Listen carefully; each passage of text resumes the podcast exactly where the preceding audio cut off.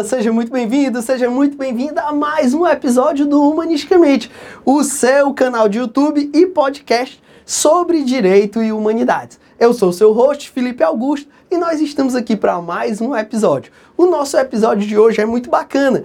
É sobre o livro Estado, Governo e Sociedade, do Norberto Bobbio. Esse livro é um livrinho muito bacana que reúne 4 tópicos em 4 capítulos do Bobbio de termos que ele escreveu para uma enciclopédia jurídica. E nesse episódio do Humanisticamente, nós vamos analisar um desses capítulos, que é o capítulo 3, que é o capítulo Estado, Poder e Governo. E eu vou analisar esse capítulo de ponta a ponta. Este episódio do Humanisticamente, ele é o segmento de uma aula mais ampla. Nessa aula que eu gravei para o curso de Humanística da PGE São Paulo, que é um curso que eu estou ministrando para essa prova específica da PGE São Paulo, nessa aula, que é a 4ª aula do curso, eu trabalho o livro todo. Eu trabalho os 4 capítulos do livro, é uma aula de 4 horas praticamente. Então, no nosso episódio de hoje do Humanisticamente, eu estou separando apenas uma parte desta aula, um bloco desta aula, que é o bloco justamente que eu analiso o capítulo 3, falando sobre Estado, falando sobre poder, falando sobre o governo na obra de Bobbio. E é isso que eu trago hoje para vocês. Eu espero que vocês gostem. Me dediquei bastante para essa aula. E é isso. Escuta aí depois da vinheta. Vai! A gente vai falar sobre o capítulo 3. O capítulo 3 é Estado, Poder e Governo. Acho que é o capítulo assim, que tem os temas mais importantes, talvez. Lógico, tudo é importante, tudo pode cair, mas esse capítulo ele é um dos mais extensos e traz mais assuntos que são assuntos assim, da base do direito constitucional, do direito público, da própria filosofia política que a gente estuda. Então, como ele trabalha esses conceitos que são muito fundantes, né? Estado, governo, né, formas de governo, poder, esses temas que são muito fundantes da nossa filosofia política, do nosso direito público, é um capítulo muito relevante, certo? Então, vamos estudar o Estado, certo? Perspectivas de estudo do Estado. Bobbio explora várias abordagens e disciplinas para estudar o Estado. É sempre aquela análise enciclopédica que eu falei para vocês. Vou repetir isso aqui exaustivamente. É uma análise enciclopédica, ou seja, ele vai mostrar todas as visões que se pode ter sobre o objeto de ensino, sobre o objeto de estudo. Está estudando o Estado? Quais são as múltiplas formas de se observar o Estado? É o que ele vai fazer. Então, Bobbio ele vai explorar as várias abordagens e disciplinas para estudar o Estado, incluindo a história das instituições políticas e das doutrinas políticas. Ele vai estudar o Estado sobre a perspectiva da filosofia e da ciência política. Ele destaca a diferença entre a análise do Estado pela filosofia e pela ciência política, enfatizando suas abordagens distintas. Obviamente, a filosofia vai se preocupar com as razões de ser do Estado. Por que existe Estado? É necessário sempre existir Estado? Ciência política é outra vibe, ela não vai perguntar o porquê, ela vai mostrar o como, ela vai dizer o Estado existe assim, esses são os elementos do Estado, o Estado se organiza dessa forma. Então, a filosofia e a ciência política têm abordagens do mesmo objeto, o Estado, mas sobre perspectivas distintas. Do mesmo jeito vai ser diferente a visão da sociologia e a visão do direito. Bobbio diferencia a doutrina sociológica da doutrina jurídica do Estado. Sobre a perspectiva sociológica, o Estado ele vai ser apresentado nas suas bases sociais. Por exemplo, Max Weber. Max Weber ele é um nome quase que indispensável quando a gente vai falar do Estado. Porque Weber criou um conceito de Estado que talvez seja um dos mais proeminentes até os dias de hoje. E é um conceito de base sociológica. O que é o Estado para Max Weber? O Estado, para Max Weber, é a comunidade humana que detém o uso legítimo da violência. Esse conceito é importantíssimo. Por quê? Porque ao mesmo tempo que ele exige um fundamento de legitimidade, que é o Estado ele só é legítimo quando ele atua para os interesses da comunidade humana, ele é muito cru ao deixar claro que o Estado é violência. O Estado é um monopólio de violência. Então, isso é uma análise sociológica do Estado. O Estado é a comunidade humana que detém o uso legítimo da violência. O Estado é violência, mas é uma violência que tem que ser legitimada nos interesses da própria comunidade. Já a perspectiva jurídica de Estado é totalmente diferente. A perspectiva jurídica, e a depender do recorte jurídico, ela tende a ser mais formalista, né? Por exemplo, Yelinek, que foi, por sinal, o mestre inovidável de Kelsen. Kelsen disse que Yelinek foi seu mestre inovidável, ou seja, o seu inesquecível mestre. Essas concepções de Estado para o direito, elas vão ser essencialmente formalistas. Por exemplo, o próprio Kelsen... E tem um livro que é o Teoria Geral do Direito e do Estado, do Kelsen, que ele deixa isso muito claro. Kelsen identifica absolutamente o direito com o Estado. Para Kelsen, o Estado é o próprio direito. Não há nada do Estado que não seja o ordenamento jurídico. E se você parar para observar sobre a perspectiva jurídica, é verdade. Sobre a perspectiva jurídica, não há nada do Estado que não seja direito. O Estado só existe por meio de suas normas, né? Então, até uma caneta de repartição, ela existe por conta de uma norma, né? Então, para o direito, o Estado, ele é o conjunto de suas normas. Essa, inclusive, é a visão kelseniana. Então, existem diferentes abordagens para o Estado. Existe a abordagem da filosofia, existe a abordagem da ciência política, existe a abordagem da sociologia, existe a abordagem do direito. Teorias sociológicas do Estado. Ele explora teorias como o marxismo e o funcionalismo, que divergem em sua interpretação do papel do Estado na sociedade. O papel do Estado na sociedade, numa visão marxista, é muito claro. Para Marx, o Estado é o quê? Para Marx, o Estado é um elemento da superestrutura. Para Marx, o Estado não precisaria existir. O Estado não é uma conditio sine qua non para a existência humana. Poderia o ser humano existir sem o Estado na visão marxista. Inclusive, ele acha que o desenvolvimento da humanidade precisa superar o Estado. É essa a missão da Revolução do Proletariado, superar o Estado, superar o direito. Então, existem diferentes formas, né, de se encarar o Estado. Já o funcionalismo, ele vai ver o Estado como tendo uma função de organização da sociedade. Esse funcionalismo, ele remete muito a Durkheim, né? É uma visão sociológica do Estado. Ele vai dizer que também existe uma perspectiva sistêmica do Estado, que é a ideia de que as instituições políticas são transformadoras das demandas sociais em decisões coletivas vinculativas.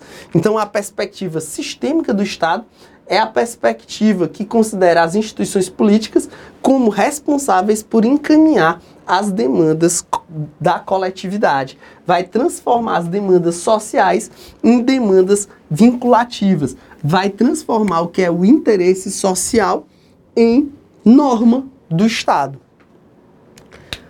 Bobbio observa a mudança histórica na relação entre Estado e sociedade, destacando como a sociedade civil e industrial transforma o foco do estudo do Estado, né? A sociedade vai mudando e o Estado vai mudando as suas preocupações. É por isso um dia o Estado que foi liberal, o Estado moderno que nasce liberal, sem nenhuma preocupação social, com as demandas da sociedade civil, com a classe proletária, uma classe trabalhadora que vai se desenvolvendo, passa a trazer novas demandas e o Estado vai evoluindo a partir das demandas da sociedade civil. No tópico nome e coisa, ele vai né, fazer uma análise justamente dos aspectos terminológicos em relação ao objeto em si, esse objeto de estudo que é o Estado. E aí ele, novamente, vai fazer uma análise, como é típico desse tipo de análise enciclopédica, ele vai fazer uma análise do termo Estado. Bobbio explora a origem e evolução do termo Estado, que passou de status ou situação, né? A palavra, o radical original era status, que significava situação, para essa definição moderna que foi popularizada por Maquiavel. O termo Estado, ele vai surgindo na obra O Príncipe de Maquiavel, né? Essa concepção moderna que a gente tem de Estado, ela vem de Maquiavel, lá no século XV, tá? Então, ele discute como os termos tradicionais, como civitas, república. Quando a gente pega, por exemplo, o livro do Fustel de Coulanges, que é A Cidade Antiga, quando a gente pega esse livro, a gente até acha estranho, né? Eu lembro, no meu primeiro semestre de faculdade, quando eu peguei A Cidade Antiga, do Fustel de Coulanges. Quando você pega esse livro, você pensa que ele vai falar... não sei, da organização social antiga, e tem a organização social antiga. Mas A Cidade Antiga do Fustel de Coulanges é uma análise da ciência política da antiguidade. Como, na antiguidade, Grécia e Roma se organizavam.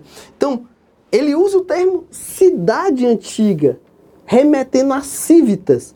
Porque na antiguidade não se falava do Estado, se falava da polis, né? O termo grego, se falava do civitas, o termo romano, se falava em república.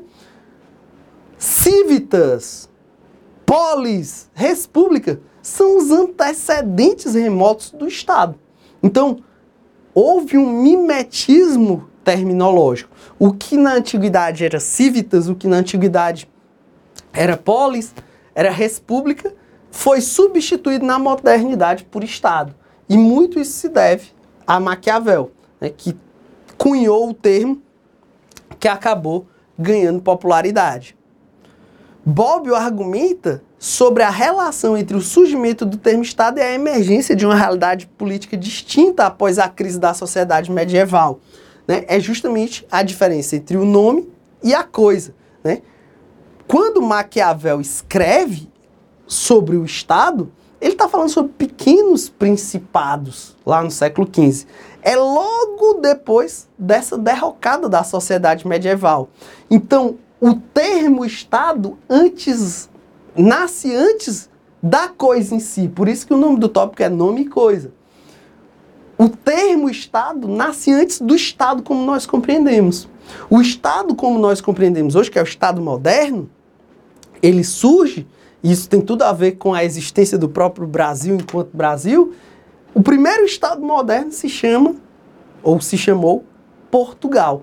O que caracteriza um Estado moderno? Fronteiras bem definidas, um centro de poder, o que não existia no medievo, né? Um centro de poder bem definido, ou seja, um monarca absoluto, um exército para defender, moeda própria. Isso é o Estado moderno. Portugal, com a Revolução de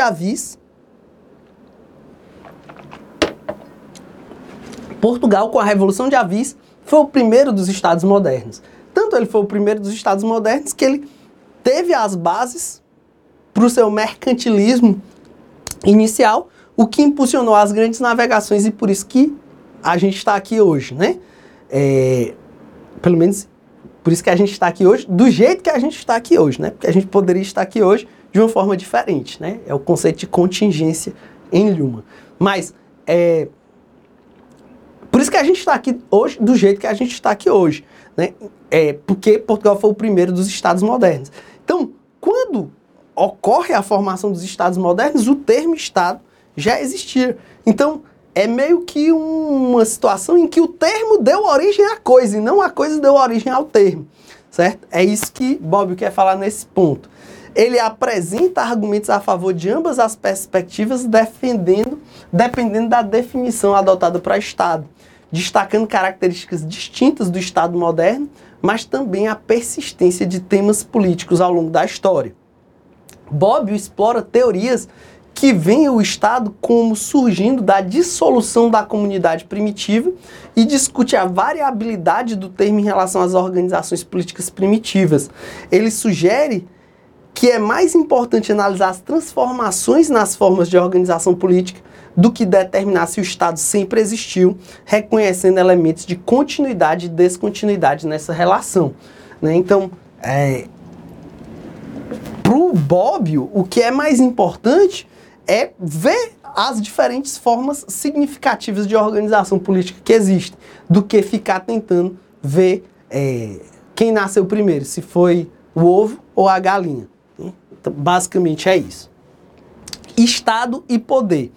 Bobbio discute nesse tópico a evolução do termo Estado e a preferência contemporânea pelo termo sistema político para neutralizar conotações axiológicas. Ele explora as diferentes teorias do poder, incluindo os substancialistas, subjetivistas, relacionais, destacando a perspectiva de Hobbes e a definição relacional de Robert Dahl. Então, nesse tópico, o que ele vai abordar?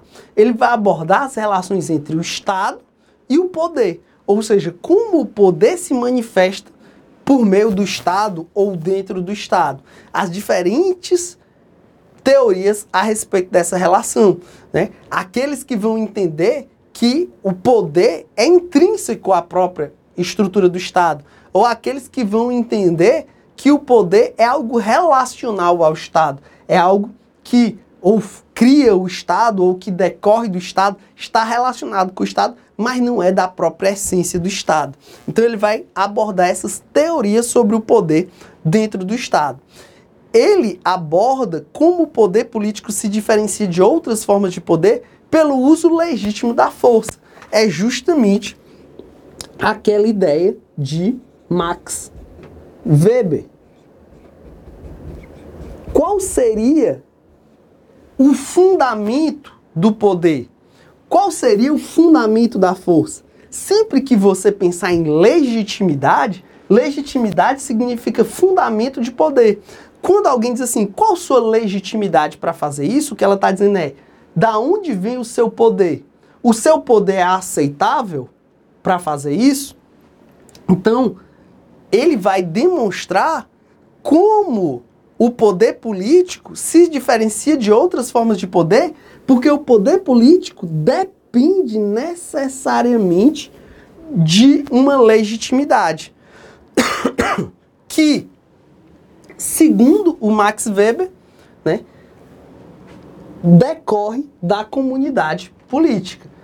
Segundo Max Weber, repito, o Estado é a comunidade humana que detém o monopólio da força legítima, né? Só o Estado tem a possibilidade de usar a força e isso ser considerado legítimo. Essa é a diferença, por exemplo, entre o Estado e uma facção criminosa. A facção criminosa usa a força. A facção criminosa, às vezes, tem o seu próprio direito, tem os seus próprios tribunais, usa a força para punir. O Estado também. Qual é a diferença? Um é legítimo, o outro não é legítimo. Por quê?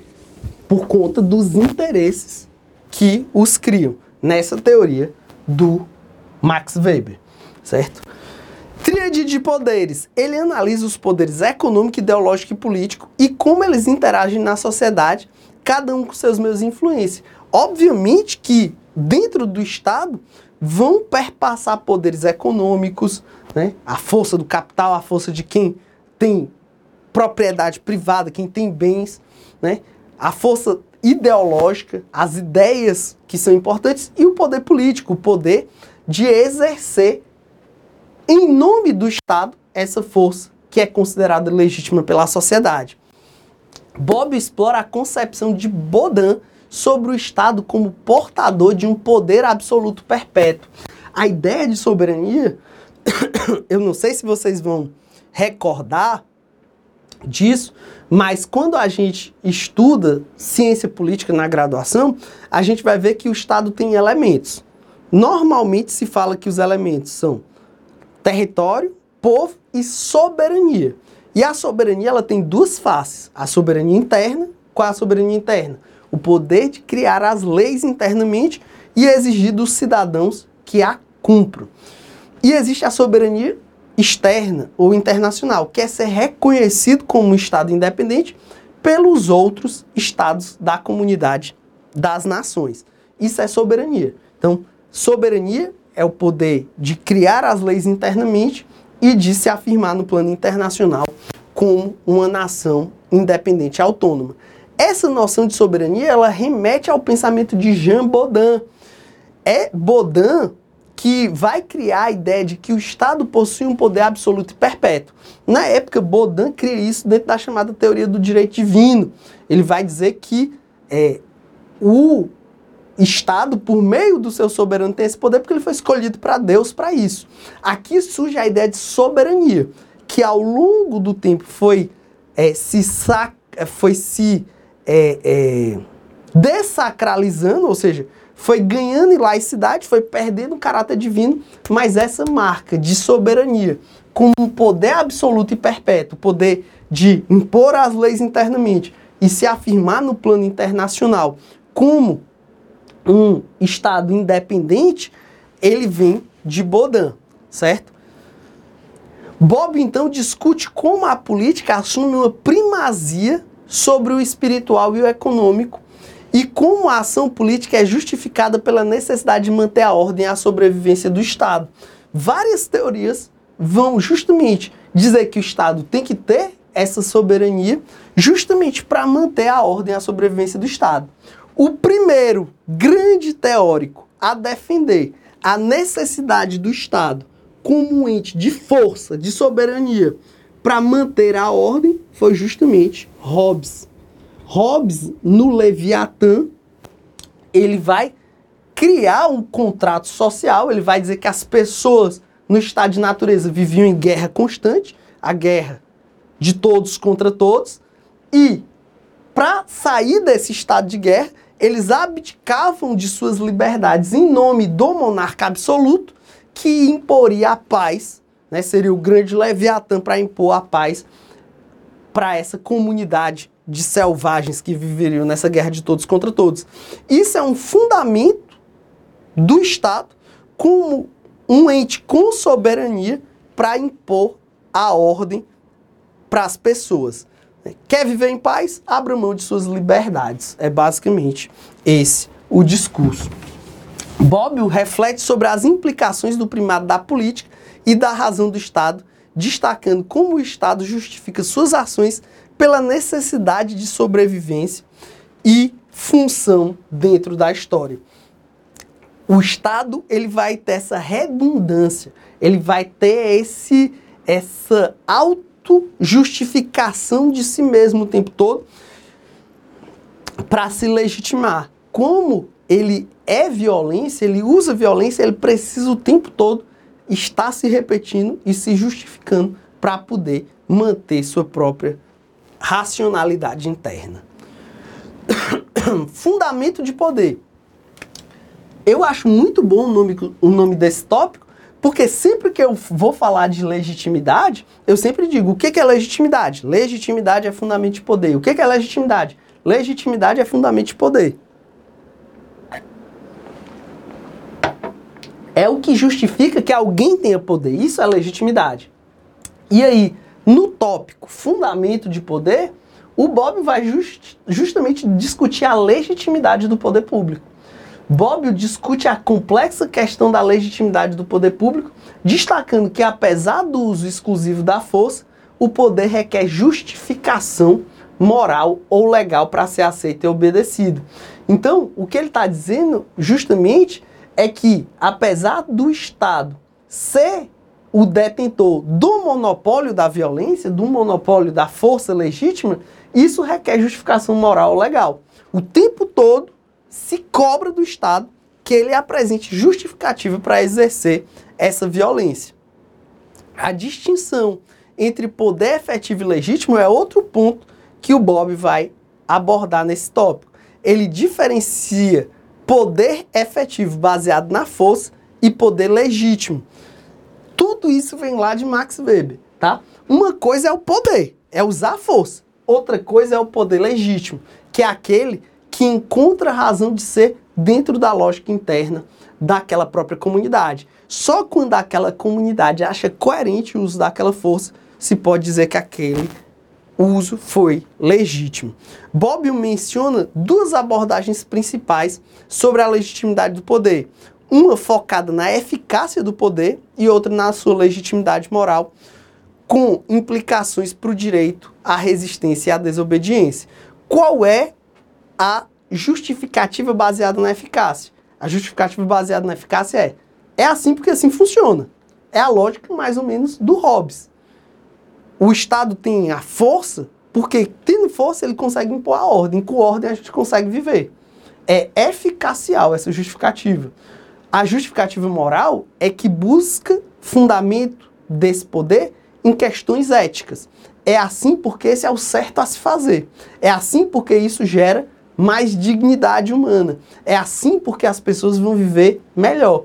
A lógica dos justnaturalistas, de Locke, de Rousseau, para justificar o Estado, é uma lógica baseada na legitimidade moral, certo? E isso vai ter implicações no direito de resistência e na desobediência. Por quê? Porque as pessoas tendem a resistir ao poder do Estado, a desobedecer ordens, baseado no que elas vão avaliar de legítimo ou não. Então, quanto mais uma sociedade considera o uso do poder contra si e para si como legítimo, menos ela vai resistir e desobedecer. Princípios de legitimidade. Ele identifica 6 princípios fundamentais de legitimidade, incluindo a vontade de Deus, fundamento teológico, a natureza e a história, que fundamentam a justificação do poder. Então, ao longo da história da filosofia política, diferentes fundamentos vão ser encontrados, né? Vai ter o fundamento teológico, lá a Teoria do Direito Divino, do Jean Bodin e do Jacques Bossuet. Vai ter a ideia do estado de natureza, né? O estado de natureza autoritário do Hobbes, o estado de natureza progressista e benéfico do Locke e do Rousseau, a própria historicidade, né? O fundamento do Estado na tradição, da escola histórica, da evolução histórica e assim por diante. Diferentes fundamentos são possíveis para o Estado. Bobbio explora a evolução do pensamento sobre a legitimidade no contexto do positivismo jurídico, incluindo a teoria do Max Weber sobre as 3 formas do poder legítimo. Quais são as 3 formas do poder legítimo para o Max Weber? Max Weber vai dizer que na história da humanidade, o fundamento do Estado pode se encontrar, e das sociedades em geral, tá? Não só do Estado, mas isso serve para o Estado também. Vão ser de 3 tipos. O da tradição. Porque essa pessoa manda? Porque sempre essa pessoa mandou. É o que é o fundamento das comunidades tribais, dos povos originários, né? Por que o cacique e o pajé mandam? Porque sempre mandaram. É a autoridade da tradição, a autoridade tradicional. Nas famílias. Ah, por que é a sua mãe que manda na sua casa? Na minha casa quem manda é a minha mãe, né? Na minha casa quem manda é a minha mãe. Por que na sua casa quem manda é a sua mãe? Porque ela sempre mandou. Sei não, ela que manda. E na casa dela quem mandava era a mãe dela também, então na casa da minha avó quem mandava era a minha avó. É uma sociedade matriarcal. Por quê? Não sei, é assim, é da tradição. Então a primeira forma de organização e fundamentação do poder é a tradicional. A segunda é a carismática. Por que essa pessoa manda? Porque os outros membros do grupo entendem que ela tem algum dom, algum atributo, alguma qualidade que os outros não têm, reconhecem nisso uma vantagem e aceitam se submeter a esse carisma. É a autoridade que é típica dos líderes políticos. Lula, Bolsonaro, você pode não gostar deles, você pode achar cada um deles a pior criatura na Terra e com seus defeitos, mas eles têm carisma. Certo? Eles arrebatam multidões. Às vezes a gente nem entende por que eles arrebatam multidões, mas eles arrebatam multidões, eles têm carisma. As pessoas veem neles algo que não vê em si mesmo. veem neles algo que entendem que faltam em si. E aí seguem esses líderes. É a autoridade do carisma, certo? E a última autoridade que tem é a autoridade que emana do fundamento racional legal, que é típico dos estados burocráticos depois da modernidade. As pessoas cumprem o que é o poder porque a lei manda eles cumprirem. E assim eles seguem, certo? Então, por que que você quando assumir sua profissão jurídica, seja que idade você tiver, vamos imaginar que você é novíssimo. Eu vou pegar o meu exemplo. Eu passei para procurador do Estado da Paraíba com 23 anos. Com 23 anos eu era procurador do Estado da Paraíba. Hoje eu olho para trás e vejo que eu era uma criança. 23 anos de idade, procurador do Estado da Paraíba. Eu dava um parecerzinho lá e dizia, vai ser assim. Órgão tal da administração tem que ser assim, porque meu parecer está dizendo que tem que ser assim. As pessoas iam lá e seguiam o parecer desse moleque de 23 anos. Por quê? Porque a lei dizia que era eu que devia dizer como aquilo devia ser. Isso é autoridade racional legal. Então, Max Weber, ele vai buscar o fundamento do poder legítimo nesses três tipos de argumento. Tradicional, da história, o carismático e o racional legal. Perceba, eles não são excludentes. Dentro de uma sociedade pode existir os três, certo? Mas o que determina nos estados modernos e contemporâneos, a fonte determinante é o fundamento racional legal. E ele ainda cita a teoria de Luhmann, que vai buscar legitimidade por meio do procedimento. Luhmann é um procedimentalista. Ele vai dizer, olha, sempre vão ter bons argumentos para fazer tudo. Sempre vão ter bons argumentos para o Estado agir ou para o Estado não agir. Sempre vão ter bons argumentos contra e a favor do aborto. Sempre vão ter bons argumentos contra e a favor da eutanásia. Sempre vão ter bons argumentos contra e a favor das drogas. Sempre vão ter bons argumentos a favor e contra a pena de morte. O que que vai definir de onde vem essa violência do Estado? O que vai definir é se foram seguidos os procedimentos específicos determinados por essas sociedades completas, complexas e altamente legalizadas. É o que se chama de legitimação pelo procedimento. Legitimação pelo procedimento é a legitimidade vem de seguir os procedimentos que são pré-estabelecidos dentro dessas sociedades contemporâneas. Nosso próximo tópico é Estado e Direito, certo? Aqui ele vai fazer uma análise bem ciência política, né? Começando com os elementos constitutivos do Estado, aqueles que eu já falei para vocês. Ele vai dizer que são elementos constitutivos do Estado. Povo, território e soberania, com um detalhe. Ele coloca como mais um elemento do Estado sua relação intrínseca com o direito. Vale lembrar que Bobbio é um positivista, então ele sabe que o Estado ele é uma manifestação do próprio direito. É lógico que ele não é apenas isso, mas o Estado ele se confunde com o seu próprio direito. E aí ele vai mostrar o conceito de soberania como um conceito jurídico.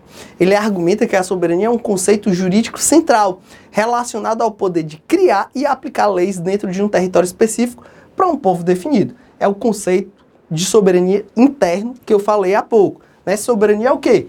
Criar e impor leis para o seu povo. Governo das leis versus governo dos homens. Bobbio explora o debate entre governo das leis e governo dos homens, enfatizando a superioridade das leis como instrumento de razão e estabilidade. É a própria ideia de Estado de Direito. A ideia de Estado de Direito vem justamente do Estado que não é o Estado do monarca, né? Vale lembrar o Estado absolutista, que é a fase antes da do Estado de Direito, que tinha como seu grande representante Luís XIV, o Rei Sol, e ele dizia o quê? O Estado sou eu, né? L'État c'est moi, o Estado sou eu. É o Estado do monarca. Ele é o executivo, legislativo e judiciário. Com a ruptura da modernidade, o Estado passa a ser o Estado de direito.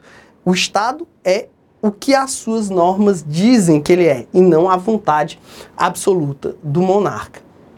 Ele detalha como o Estado é constrangido por limites de validade espacial, pessoal, temporal e material. A validade especial é o seu próprio território, né? Pessoal é o seu povo, né? Não adianta o Brasil criar regras sobre como os alemães devem se comportar. Os alemães estão nem aí para as regras do Brasil. Então o Estado tem uma limitação pessoal, além de temporal e material, com destaque para os direitos fundamentais como limitações materiais à intrusão estatal.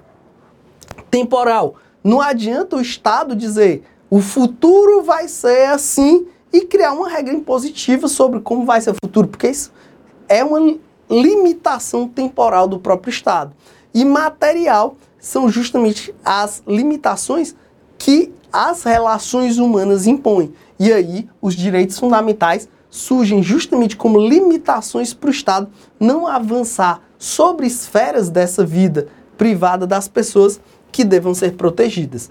Bobbio reflete sobre a posição do Estado dentro de uma sociedade de Estados, moldada pelas relações internacionais, o direito internacional e os processos de união e de solução. Ou seja, existem relações e limites da própria relação entre os Estados. Os Estados, como todos são soberanos, eles também vão acabar impondo limitações uns perante os outros. E o grande limite para o Estado, sem dúvida nenhuma, é o constitucionalismo. Ele explora o conceito de constitucionalismo como a prática de estabelecer limites formais e materiais ao poder político, com ênfase na proteção dos direitos fundamentais e na evolução do Estado moderno. Sempre que eu vou começar minhas aulas de direito constitucional, eu explico para os alunos a definição de Constituição, porque a gente está num estágio tão evoluído dos estudos que às vezes a gente esquece do óbvio, do básico, né? E o básico é o conceito de Constituição. Você saberia dizer o que é uma Constituição? A Constituição, para mim, é o estatuto jurídico do político. É o direito regulando a vida política. Ou seja, é o direito impondo limites para o poder, certo? Então, o estatuto jurídico do político. Essa definição, na verdade, é do Canotilho. E a Constituição existe justamente para isso, para limitar o poder político do Estado. E ela faz isso basicamente por meio da consagração de direitos fundamentais e da atribuição de competências, da separação de poderes, dizer até onde cada órgão do Estado pode ir.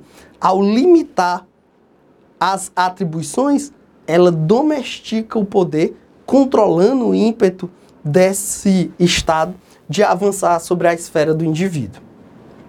Formas de governo. Essa parte é muito gostosinha, né? Porque é uma coisa que é bem ciência política e bem filosofia, é filosofia política, na verdade. Ele vai retomar as formas de governo, o estudo das formas de governo. Perceba como é a evolução. Ele explica o Estado, as origens do Estado, o termo Estado, o poder dentro do Estado, e aí vai dizer como esse poder se organiza. Como o poder se organiza são justamente as formas de governo. Então, Bobbio distingue entre formas de governo, com foco no poder, como o poder é organizado, e tipos de Estado, que são as relações de classe, ideologia, características históricas e sociológicas.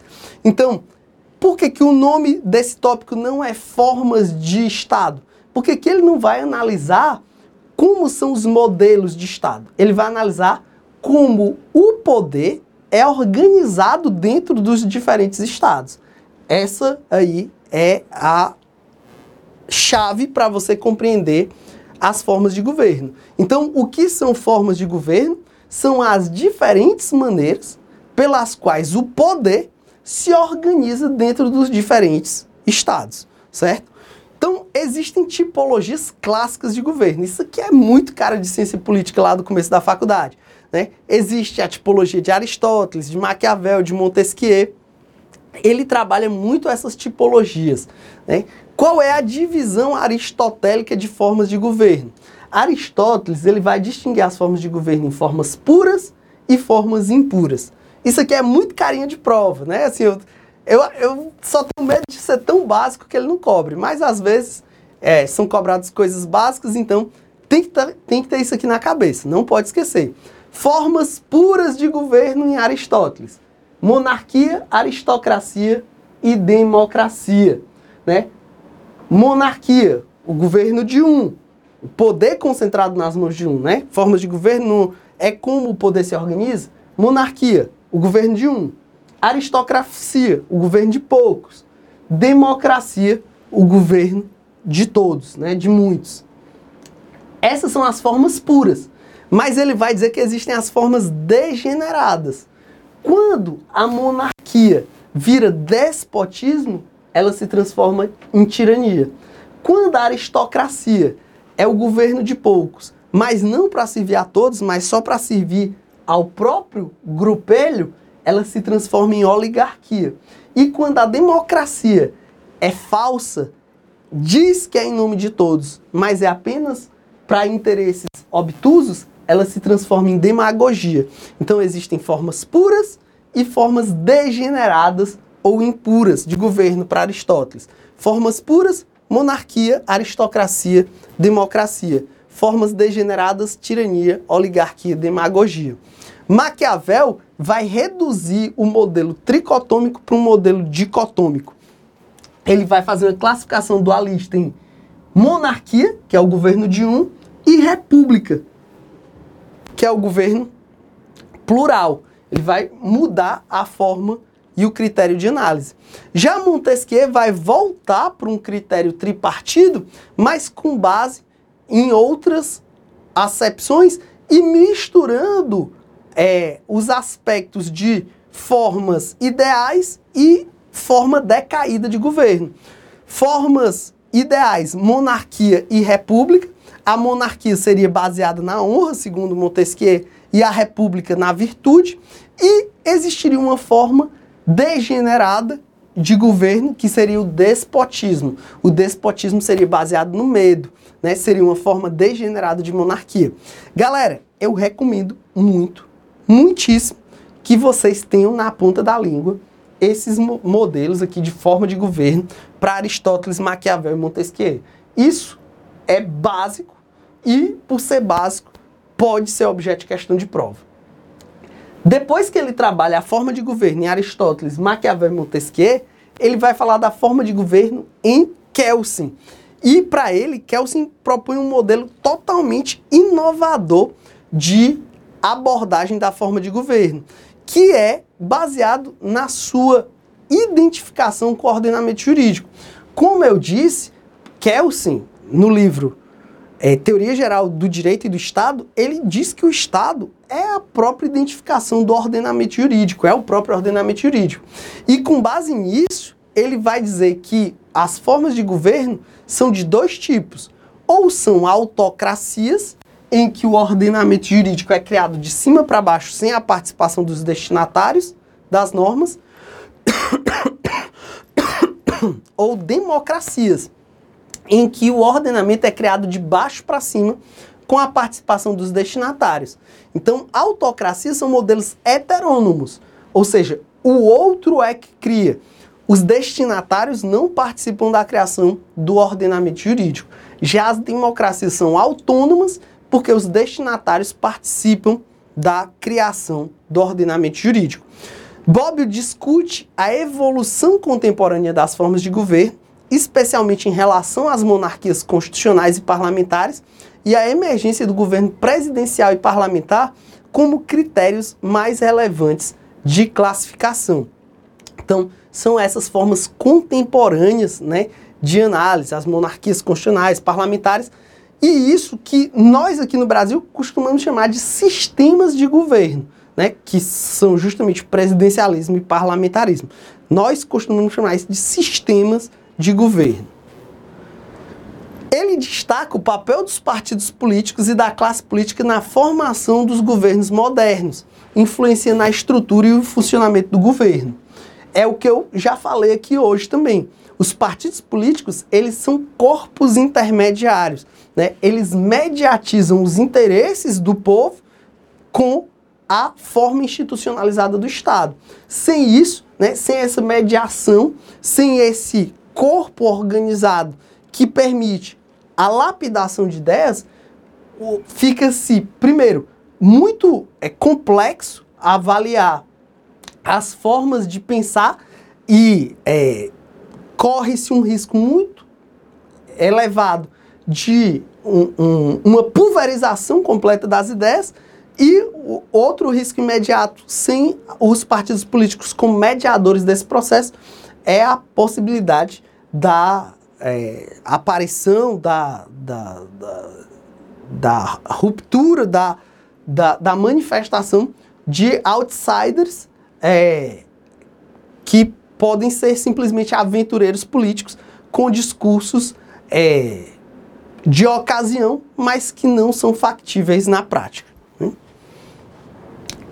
Bobbio menciona a teoria do governo misto como um ideal que busca combinar elementos de diferentes formas de governo para alcançar estabilidade e eficácia. Formas de Estado. Aqui, formas de Estado. Bobbio aborda a complexidade em classificar formas de Estado devido aos diversos elementos como relações entre organização política e sociedade, diferentes finalidades do poder político na história, etc.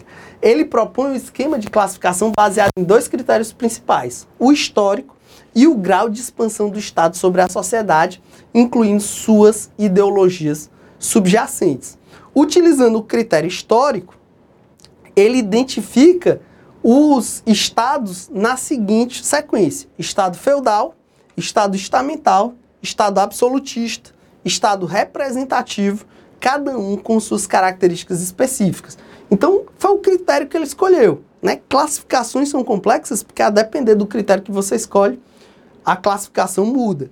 A classificação que ele escolheu foi com base em dois critérios. Então, são, na verdade, duas classificações. Histórico. Sobre a perspectiva histórica, ele vai dizer que o Estado foi feudal, depois estamental, absoluto e, por via de consequência, hoje em dia, é representativo. Estado estamental é aquele que foi marcado pela presença de órgãos colegiados representando estamentos sociais, com direitos e privilégios específicos envolvendo lutas pelo direito à imposição fiscal. O exemplo de Estado estamental por excelência é aquela França pré-revolucionária, né? Vale lembrar que a Revolução aconteceu quando o rei chamou as Assembleias Gerais, né? As Assembleias Gerais eram o quê? Eram os três estamentos sociais, nobreza, clero e a plebe, né, que era composta pelo povo e pela burguesia, e cada um tinha a possibilidade de voto. E cada um desses grupos era um voto. É por isso que o povo acaba se revoltando, porque clero e nobreza sempre votavam juntos e eles perdiam. Então perceba, é um Estado que é organizado por categorias de grupos sociais. Estado absolutista é aquele que a gente bem conhece, né? Que é o que vai ter a concentração e centralização do poder nas mãos do soberano. É o Estado absolutista, o Estado que existia ali depois da queda do feudalismo, né? Com as monarquias absolutas. O grande nome do Estado absolutista foi Luís XIV, como eu disse, mas o modelo absolutista existiu por toda a Europa, desde os czares até os monarcas absolutos da Inglaterra, como Henrique VIII, por exemplo. Houve muitos monarcas absolutos por toda a Europa. O Estado representativo. O Estado representativo surge como uma resposta ao absolutismo. É o nosso modelo de hoje. É o Estado em que as pessoas, o povo, escolhe representantes para expressar as suas visões de mundo. E ele ainda fala de duas classificações possíveis de Estado. O Estado socialista, que é aquele que vem a partir das ideias sociais, seja em modelos utópicos, como de Proudhon e Blanc, ou do socialismo científico, de Marx e Engels, né? E ele vai falar também de Estado máximo e Estado mínimo, né, que é a distinção entre o Estado intervencionista, que muitos chamam de Estado máximo, o Estado que intervém no Estado, na propriedade, na economia, e o Estado mínimo, que é o absenteísta, que é o Estado que deixa a livre iniciativa ter prioridade em face de si mesmo. E para encerrar esse capítulo, ele vai falar do fim do Estado, né? Crise versus fim do Estado. Bobbio distingue a ideia de crise do Estado com a sua ideia de fim absoluto. Uma coisa, e essa coisa é bem típica dos nossos dias, é perceber que o Estado está em crise. O Estado está em crise, o Estado é muito forte, mas o Estado está em crise. Por quê? Porque hoje em dia a gente tem uma globalização que impõe um capitalismo transnacional, que não reconhece as fronteiras dos Estados. Então, assim, tenta mandar uma citação para um processo judicial contra a meta. É a coisa mais difícil do mundo, você encontrar a meta. Porque é uma empresa global que nem precisa estar fisicamente no Brasil. Então, o Estado tem uma crise nos dias de hoje. Uma coisa é o Estado viver uma crise, outra coisa é o fim do Estado. Quem defendia o fim do Estado era o Marx. Marx queria que o Estado acabasse. O grande capitalismo dos dias de hoje, ele não propriamente quer que o Estado acabe, ele quer uma anarquia capitalista. É o chamado anarcocapitalismo. Então, uma coisa é a crise do Estado, outra coisa é o fim do Estado. A crise é vista como uma condição temporária de um tipo específico de Estado. O fim do Estado é a defesa da sua dissolução absoluta. Bobbio identifica a concepção positivista do Estado associada à ideia de que o Estado é benéfico para o desenvolvimento humano. Né? É uma ideia que ainda é prevalecente nos nossos dias. Né? A gente precisa do Estado. Né? Toda vida que eu vou pegar uma rodovia, que eu vou viajar e vou pegar uma rodovia, eu penso, como seria viajar se não tivesse o Estado para criar essa rodovia? Uma vez ou outra a gente vê um caso, né? Por exemplo, eu vi esses dias uma comunidade do Rio Grande do Sul que se uniu e construiu uma ponte e o Estado dizia que a ponte ia custar 6 milhões e eles construíram por 2 milhões, um negócio assim. Mas essas formas de associativismo, assim, existe um exemplo desse contra tudo o que o Estado construiu, né? Então, assim, eu particularmente, eu sou adepto de uma visão positivista do Estado, no sentido de que seria muito difícil a vida humana sem o Estado. Muito. A gente dependeria muito de uma capacidade comunicativa que a gente não tem. É por isso que é preciso o Estado para mediatizar e simplificar a comunicação humana. Imagine no mundo plural que a gente tem hoje, que cada um pensa uma coisa, né?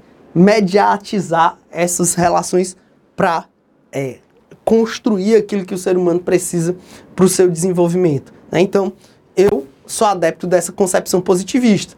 Mas existe a concepção negativa do Estado, né? Que vê o Estado como um mal necessário, ou mesmo que acha que o Estado nem deveria existir.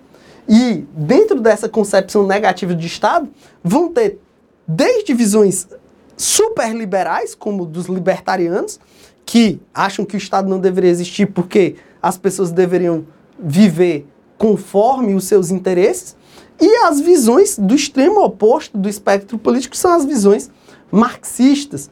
Né? Então, a teoria marxista engelsiana, por exemplo, é uma teoria que defende o fim do Estado, vê o Estado sob uma perspectiva negativa, porque acha que o Estado representa os interesses da classe burguesa para oprimir o proletariado. E por isso eles defendem o fim do Estado. Outras teorias do fim do Estado são, por exemplo, as teorias libertarianas, né? Ou mesmo as anarquistas, as tecnocráticas, que acham que o Estado atrapalha o desenvolvimento humano. Bobbio ilustra assim, a complexidade do debate sobre o papel e o futuro do Estado, ressaltando como diferentes visões sobre a natureza humana e a sociedade influenciam as concepções sobre a necessidade e desejabilidade do Estado. É isso, mano. Espero que você tenha gostado do nosso episódio de hoje. Fiz com muito carinho para vocês. Se você vai fazer a prova da Humanística da PGE São Paulo, se você vai fazer a prova da PGE São Paulo e ainda não conhece o nosso curso de Humanística, te convido a conhecer. Nós temos no OUSE curso de Humanística para PGE São Paulo, curso de Direitos Humanos para PGE São Paulo. Se você adquirir os dois juntos, forma um combo, basta botar os dois no carrinho, o desconto já aparece automaticamente. E além disso, nós temos o curso de Reta Final para PGE São Paulo, que se você adquirir, você já ganha o combo, o curso de Humanística, o curso de Direitos Humanos, automaticamente dentro desse Reta Final para a PGE São Paulo. É isso, espero que vocês tenham gostado. Se gostou, indica para alguém, compartilha com alguém esse nosso episódio. É isso, valeu, tchau!